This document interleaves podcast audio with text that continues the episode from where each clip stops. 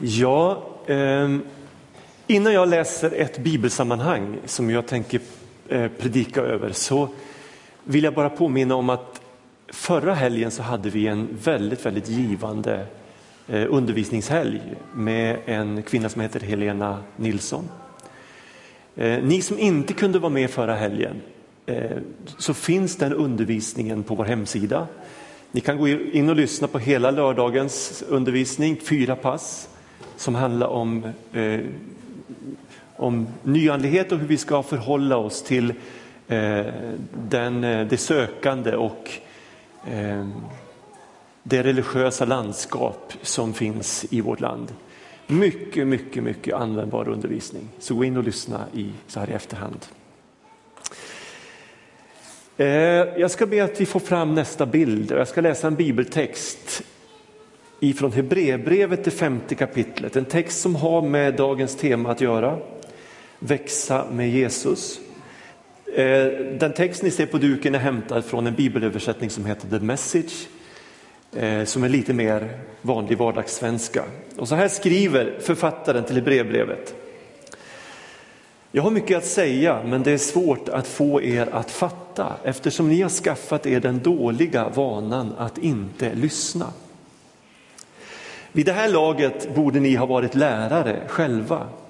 Och ändå visar det sig att ni behöver någon som sätter sig ner och går igenom Guds ABC med er. Ni behöver ammas, trots att ni borde ha gått över till fast föda för länge sedan. Mjölk är till för spädbarn i Guds familj, de som inte känner honom ordentligt än. Fast föda är till för dem som har mognat och som har övat upp sig i att skilja på rätt och fel. Så kom igen! Låt oss sluta måla av Kristus med fingerfärg och ta itu med den verkliga konsten. Bli vuxna i Kristus.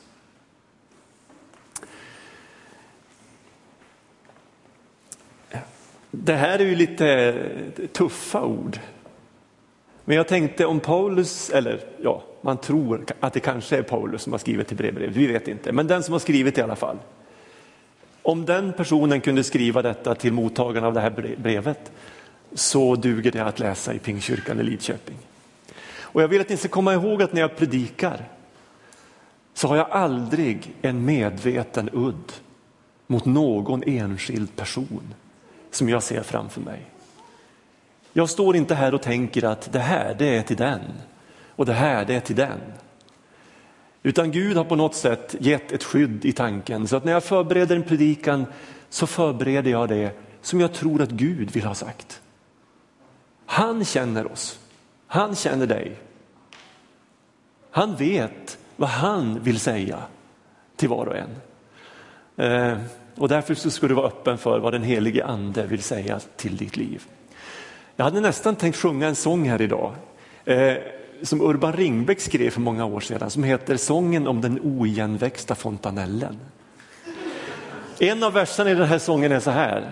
Har du inte blivit vuxen än? Har inte fontanellen växt igen?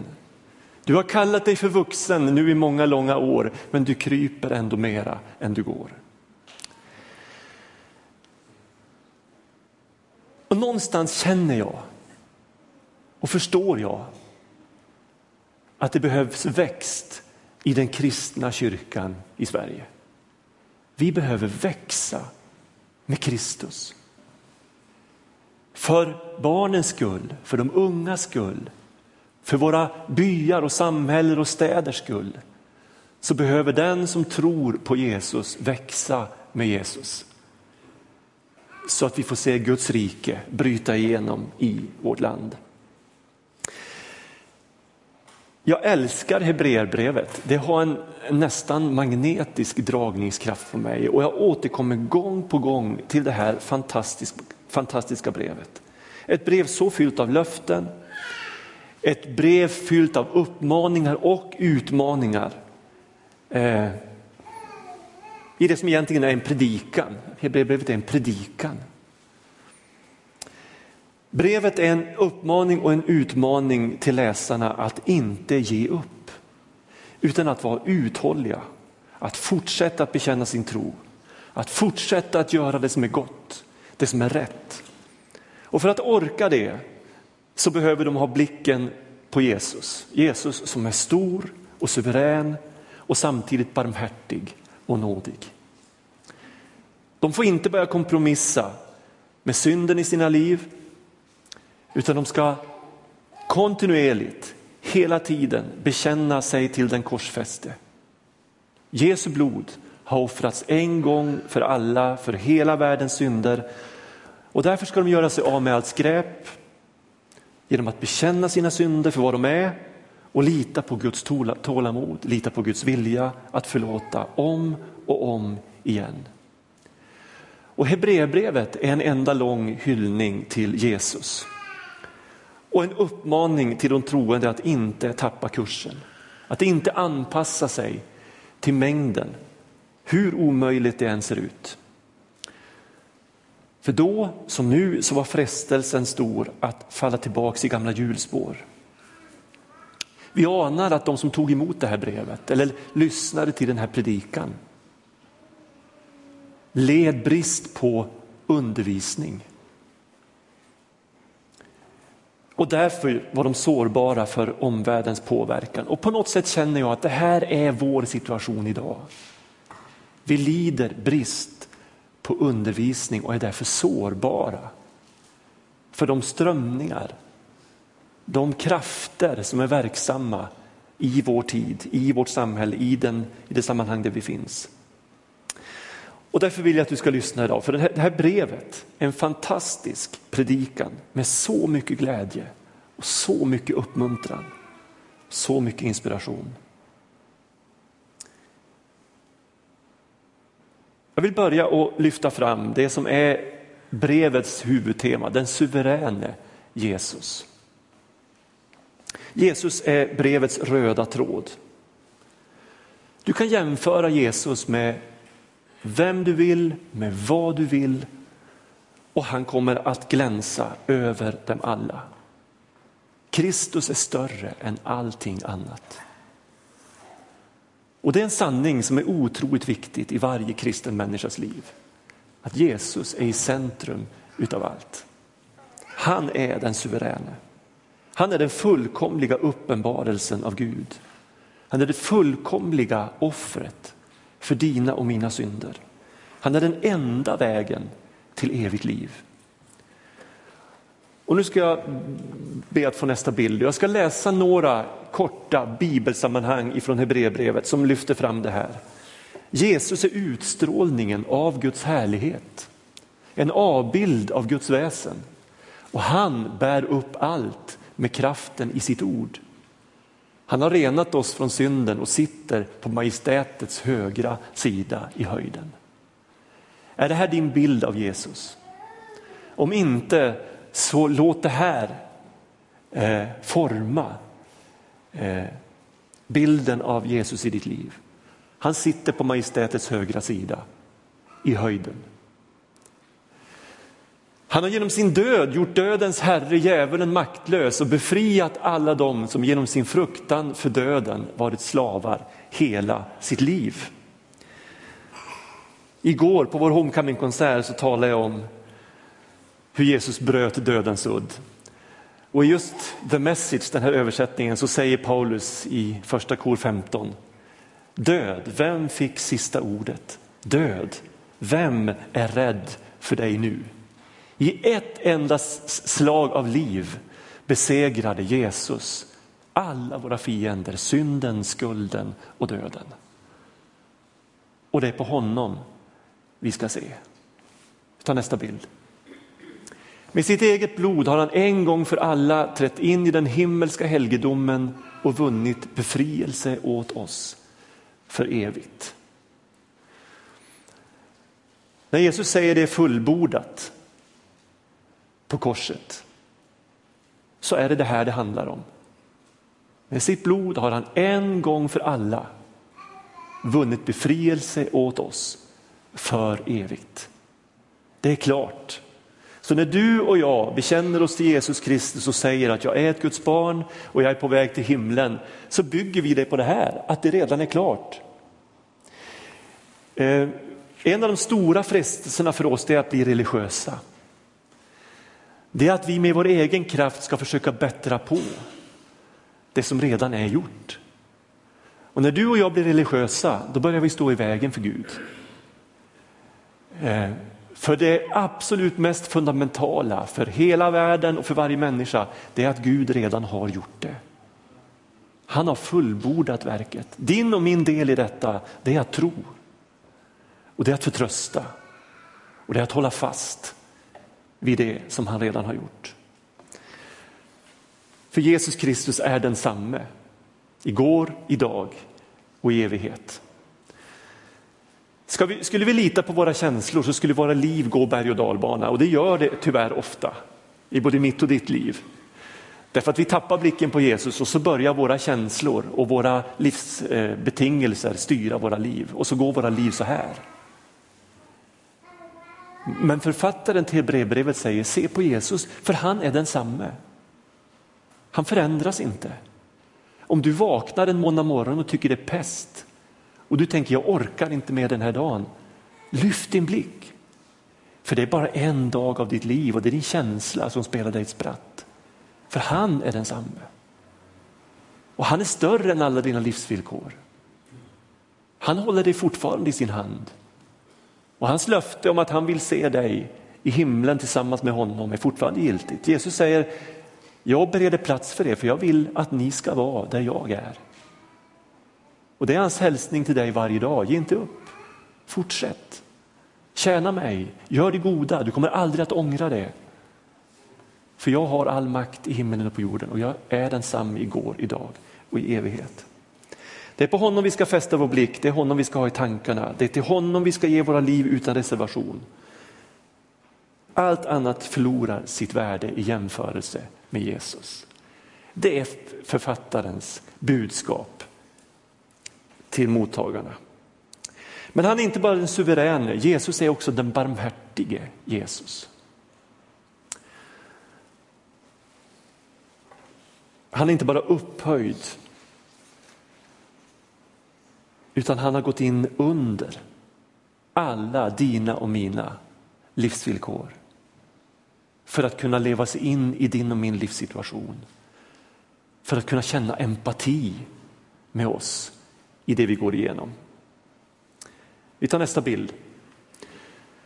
Det är ju inte änglar han tar sig an. Därför måste han i allt bli lik oss för att bli en barmhärtig och trogen överstepräst inför Gud och kunna sona våra synder. Och eftersom han själv har prövats och lidit, lidit så kan han hjälpa dem som prövas. Och Det här är en av de där trösklarna som vi måste ta oss över. Därför att vi har på något sätt nästan medfött en förutfattad eh, mening kring det här med att kapitulera. Det är som att vi vägrar inse att kapitulation är den stora underbara vägen till frihet och gemenskap med Gud. Vi tänker, vad hemskt om människor visste vem jag är. Hur det ser ut här på insidan. Och så bygger vi våra skydd, sätter vi på oss våra masker. Och så försöker vi och så blir vi religiösa. Och så tänker vi att ja, men om jag spänner mig tillräckligt, om jag gör tillräckligt mycket och anstränger mig tillräckligt mycket så kommer jag att fixa det här. Så går tiden, så går åren. Och vi får kämpa och vi får kämpa i vår egen kraft. Medan Gud bara väntar på att vi ska komma. Att vi ska kapitulera.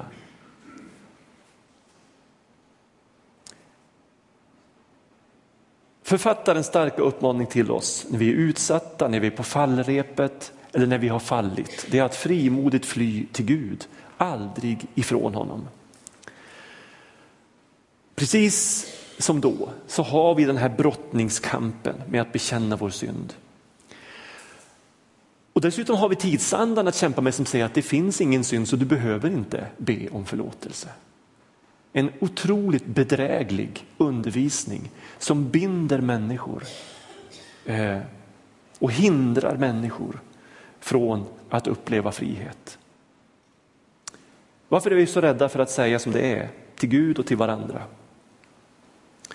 Ja, det första kan ju bero på att jag, jag inte har förstått att bekännelsen är frihetens väg. Och här ska vi uppmuntra varandra att bekänna. Och det gör vi genom att vara människor som bekänner själva. Gå före och visa att vägen är att erkänna att det här är jag. Så här är jag. Det kan också bero på att jag tror att ingen skulle älska mig. Att varken Gud eller människor skulle älska mig om de visste hurdan jag verkligen var. Problemet är bara att när jag gömmer det och när jag bär mina masker så skapar det fördömelse i mitt liv. En känsla av att inte vara riktigt äkta, att vara falsk. Jag visar ju inte vem jag är utan jag håller upp en mask och försöker få människor att tro och tycka om mig som jag önskar att de ska tro och tycka om mig. Sanningen gör oss fria, inte maskerna, inte att vi förställer oss. Gud har redan bevisat sin kärlek till dig. Och han vill att du tro ska ta emot den kärleken. Han har bevisat att han älskar dig som du är. Och du behöver inte gömma dig en dag till. Idag är frälsningens dag. Kapitulera inför honom. En tredje orsak till att jag inte bekänner min synd det kan ju vara att jag inbillar mig att jag vinner någonting på att försköna bilden av mig själv och framstå som mycket, mycket mer helgad och bättre än vad jag i själva verket är. Men vet ni, det är så skönt att få släppa masken och säga jag är inte bättre än så här. Just nu är jag inte det. Men jag ber till Gud att han ska hjälpa mig att faktiskt växa med honom. Eh, att få slappna av. Och här kan vi hjälpa varandra. Ingenstans i Bibeln hittar du en vackrare beskrivning av den upphöjde Jesus som samtidigt är den mest barmhärtige än i den här texten. Vi tar nästa bild. När vi nu har en mäktig överstepräst som har stigit upp genom himlarna, Jesus Guds son. Låt oss då hålla fast vid vår bekännelse. Vi har inte en överstepräst som är oförmögen att känna med oss i våra svagheter, utan en som har prövats på alla sätt och varit som vi, men utan synd. Låt oss därför frimodigt träda fram till nådens tron för att få förbarmande och nåd i den stund då vi behöver hjälp. Upphöjd men samtidigt den mest barmhärtige. Det finns ingen annan plats som helar och läker en trasig själ som platsen framför nådens tron. Det är dit du och jag ska fly när vi frestas, när prövningarna möter oss, när vi inte orkar längre, när vi har misslyckats. Vi kan aldrig börja om på allvar utan Gud, men vi kan alltid börja om med honom. Han vill börja om och börja om. Det finns underbara berättelser om det här i Bibeln. Hur han, en berättelse där, han, där vi liknas vid ett, ett, ett, ett ler som, som läggs på drejskivan och hur, hur, hur eh, keramiken börjar om och börjar om tills han får ett kärl som han är nöjd med. Så tar Gud hand om dig och mig, gång på gång. Våga tro det. Jesus den suveräne, Jesus den barmhärtige. Vad är det då som hotar de troende och som föranleder författaren att skriva kom igen, bli vuxna i Kristus? Ja, när Jesus inte är i suveränt fokus så lurar flera faror i en människas liv. Eh, det kan leda till avfall ifrån tron. Var ni här förra helgen och lyssnade till Helenas starka vittnesbörd? Om hur hon långsamt gled bort ifrån tron på Jesus, ifrån den kristna gemenskapen och så öppnades hennes själ för all sköns bråte. Och innan hon visste ordet av så satt hon fast i någonting som hon inte visste hur hon skulle ta sig ur. Ända tills Jesus drabbade henne och hon blev fri. Fokus på Jesus är absolut livsnödvändigt för en kristen. Om inte kan du avfalla. Det kan också leda till splittring. När vi inte ser på Jesus utan börjar se på varandra så leder det ofta till väldigt, väldigt olika uppfattningar om saker och ting. Och så blir vi kritiska och så blir vi dömande och så skapas splittring mellan syskon som egentligen borde älska varandra. Se på Jesus. Se på dig själv och du blir förtvivlad. Se på din omgivning och du blir förvirrad. Men se på Jesus och du blir förvandlad. Blicken på Jesus. Och det kan också leda till modlöshet att tappa blicken. Vi förstår av det här brevet att mottagarna är andra generationens kristna. Att de är trötta, att de är modlösa och de behöver bli uppmuntrade. Och de brottas med ungefär samma frågor som vi gör idag. Om nu Jesus har segrat över mörkrets makter när han dog på korset, varför finns det då så mycket ondska? Om han har besegrat döden och trampat dödens herre under sina fötter, varför får då djävulen så mycket utrymme att plåga de troende här på jorden? Och om nu Jesus ska komma tillbaks, varför dröjer han? Det var frågor som man ställde sig. Och författaren han svarar med att varna för att förkasta Jesus. Han säger till exempel på ett ställe, vi får inte släppa taget om denna storslagna räddning som Jesus har kommit med och som Gud har bekräftat genom de andliga gåvorna till sin församling. Släpp inte taget. Och sen fortsätter författaren att uppmana till uthållighet och att inte ge upp. Han skriver att vi ska träget öva våra sinnen till att skilja mellan gott och ont. Och han beskriver hoppet som ett själens ankare som kan vara tryggt och säkert förankrat innanför själva förhänget, ända framme vid Guds tron. Vi tar nästa bild. Så kan vi då syskon, tack vare Jesu blod, frimodigt gå in i helgedomen på den nya och levande väg genom förhänget, hans kropp som han har invigt åt oss. Låt oss orubbligt fortsätta att bekänna vårt hopp. Ty han som gav oss löftena är trofast. Låt oss ge akt på varandra och sporra varandra till kärlek och goda gärningar och låt oss inte försumma våra sammankomster som några brukar göra utan uppmuntra varandra och detta så mycket mer som ni ser att dagen närmar sig.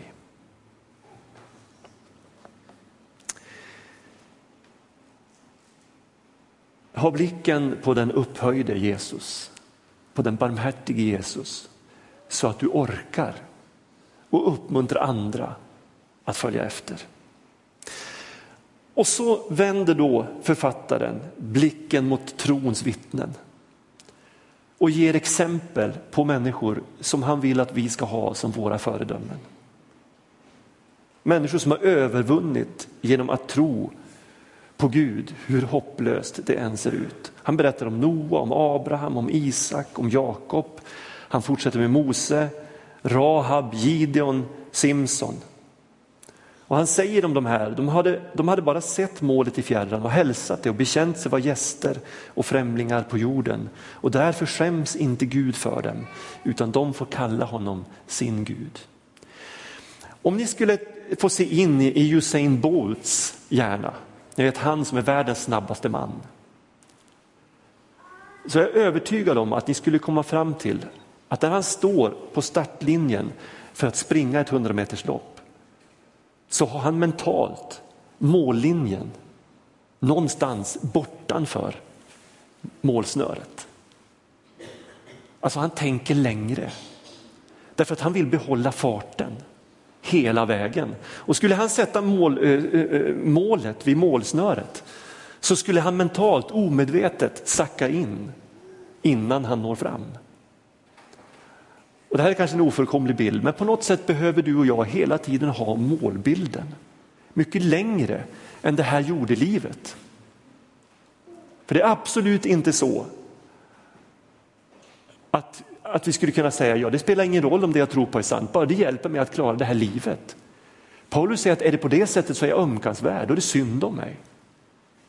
För jag har levt på en lögn. Utan Paulus säger att vi ska se längre. Vi ska ha blicken på Jesus. Så att vi orkar det här livet och den här sträckan som vi har framför oss.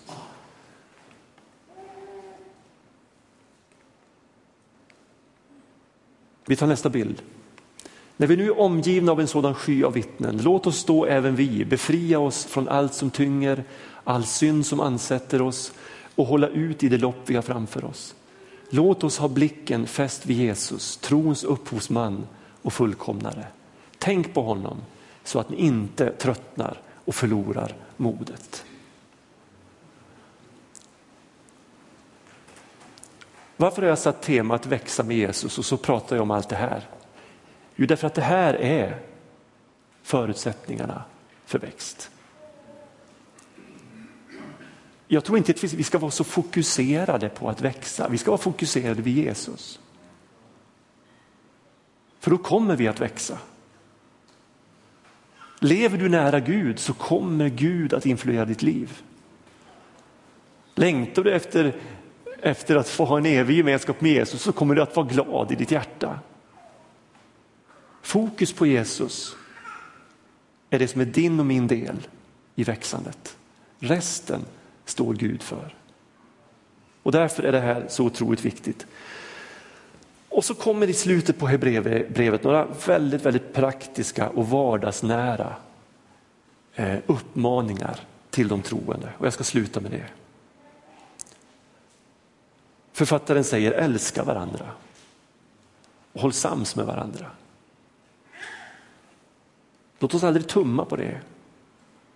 Tillåt aldrig någon oförsonlighet få fäste inom dig. Utan se till att reda upp om det är något som inte är bra. Älska dina medmänniskor, håll sams med dina medmänniskor. Och så säger han bjud på mat och sängplats och var gästfria. Och jag ser ett enormt behov idag av öppna kristna hem som säger till människor med behov, kom hem, bo hos oss. Kom hem och ät vår mat. Sov i vår säng. Och när jag möter medkristna som jag märker lever i det här och där det fungerar så blir jag så otroligt uppmuntrad. Får jag säga det till dig som har som vana att bjuda in människor, att dela gemenskapen i ditt hem. Fortsätt. Ge inte upp. För det är något det finaste vi kan göra för, för vår medmänniska. Att låta våra hem vara öppna hem.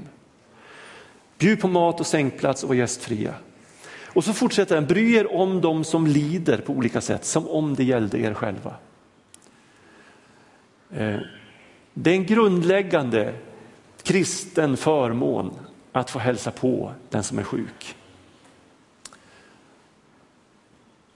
Att få besöka den som har det svårt.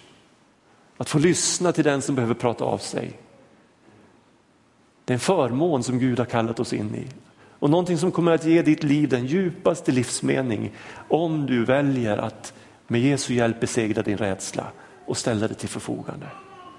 Ge inte upp med att lägga handen på axeln på den som har det jobbigt och säga hur är det och sen lyssna.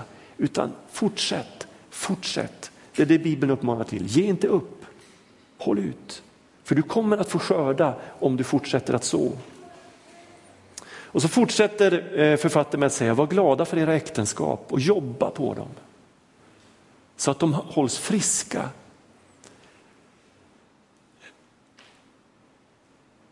Jag brukar tänka att min fru, att hon har gift sig med mig, det är ju kanske i vissa lägen en stor förmån. Men det kan ju också vara ett offer. Hon har inget val. Hon har sagt ja till mig för livet. Och då vill jag se till att hon får den bästa man som hon någonsin kan få. Och det är ju ingen plikt, det, det borde ju vara den djupaste glädje att arbeta för att Lisa varje dag ska kunna känna tacksamhet och stolthet och glädje över att hon är gift med mig. Sen misslyckas vi och vi behöver börja om. Men Paulus säger, eller författaren säger, jobba på er äktenskap så att de är friska. Så att det, så att det är goda miljöer. Så att vi blir förebilder. Tror vi på familjen? Tror vi att barn behöver växa upp i trygga förhållanden? Låt oss då kämpa för att våra hem ska vara sådana platser där det är gott att vara, där det är lätt att andas och där det finns mycket kärlek. Vet ni, jag tror att ibland bekymrar vi oss så fruktansvärt mycket över hur vi ska fostra. Men jag tror att vi borde vara mycket mer fokuserade på att älska. För jag tror att om barn växer upp i ett hem där de ser att pappa och mamma älskar varandra så är halva jobbet gjort. Sen löser sig det andra. Sen säger författaren, jaga inte pengar. Och det tål att sägas om och om igen. Gå inte på det här med att, att du skulle bli lycklig av materiell välfärd. Utan nöj dig med det du har, för Gud sviker dig inte, så säger författaren. Var generös istället. Och så säger han, jobba målmedvetet på att växa med Jesus istället för att hoppa på alla trender och testa alla nyheter.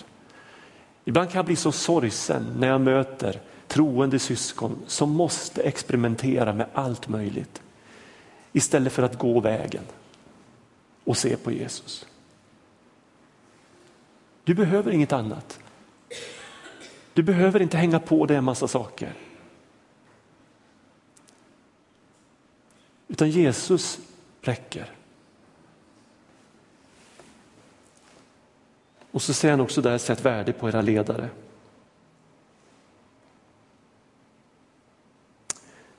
Gör gott och dela med er.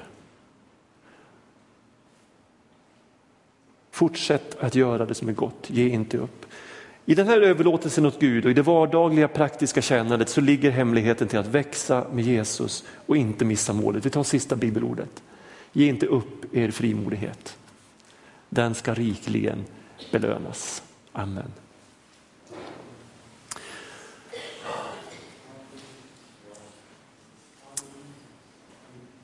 Herre, öppna våra ögon när vi har blivit blinda. Spräng gränserna när vi har stängt in i oss och livet har blivit förkrympt. Och tron har blivit diffus. Bevara oss och beskydda oss från allt ont. Herre, när du lärde oss att be så sa du att vi skulle be Vår far, du som är i himlen. Låt ditt namn bli helgat. Låt ditt rike komma. Låt din vilja ske på jorden så som i himlen. Ge oss idag det bröd vi behöver.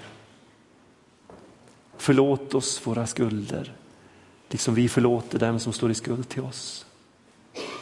Och utsätt oss inte för prövning utan rädda oss från det onda. För ditt är riket och din är makten och äran i evighet. Amen.